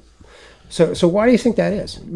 uh, the detonation of the first atomic weapon Yeah, I think that's true. So so maybe once we got the atomic ability to detonate an atomic bomb, they're saying, hmm, you know, they're starting to they're starting to get out of the playpen a little bit. You know, maybe maybe we need to Destroy the planet. Do they Right, need right. part of the Yeah. planet? You know, May- Maybe we need to uh, figure out what's going on. You know, maybe there's their little scrutiny is a little bit more intense. You know, maybe that's what's going on. And maybe they really are sort of like interplanetary policemen or something, or, or guardians or Game something wardens. that, that are Game sort of like you know, you, you know, if you're not. I mean, I've heard stories where they've actually negated um, atomic Like switches. nu- you know, Yeah. nuclear weapons. Right, Yeah. right. Shut, shut it, shut it down Yeah, so that you couldn't launch them. You know, so they have that ability. That's kind knows- of, and for me, that's kind of comforting. Actually, you know, we, we, you know, you always think of aliens as being hostile. You know, that's the kind of image of them. You know, maybe that's not true, or maybe just some of them are. Maybe some, of them, and they, well, Right. from what I've delved into, there's some that are, and some that aren't. There's some that can. the Greys and- apparently are hostile.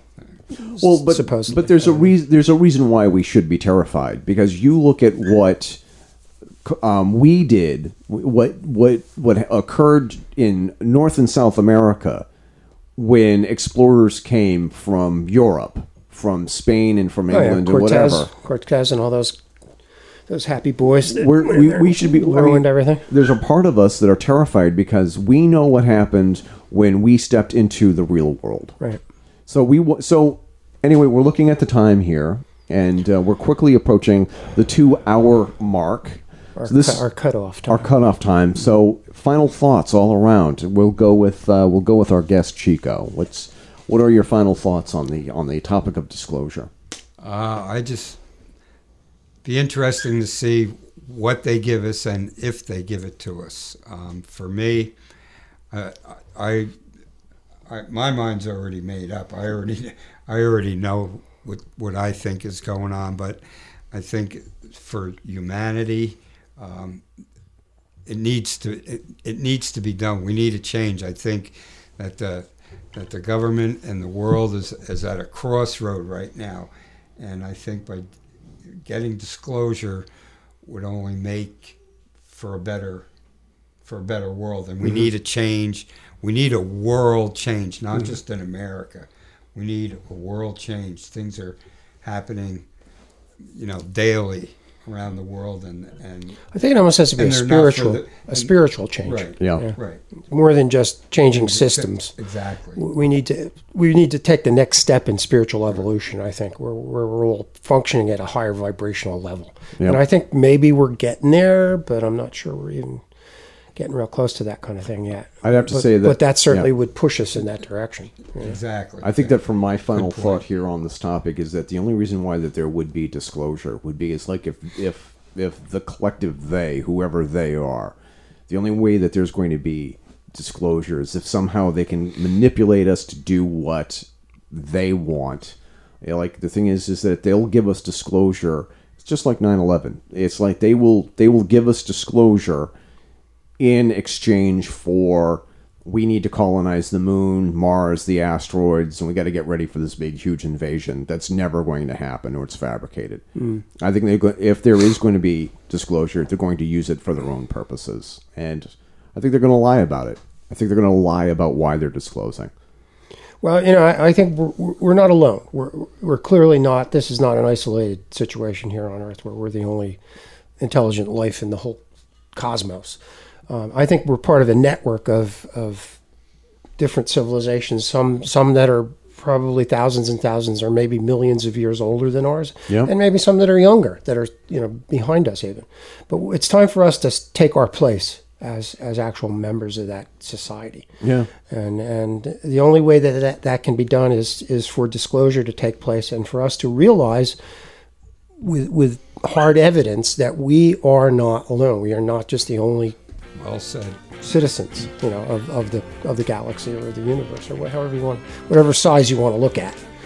Uh, so that's what it's going to do. If, if, if it comes, which I hope it does, then it's going to move us up the up the ladder. I think, so that we can take our rightful place as citizens of the cosmos.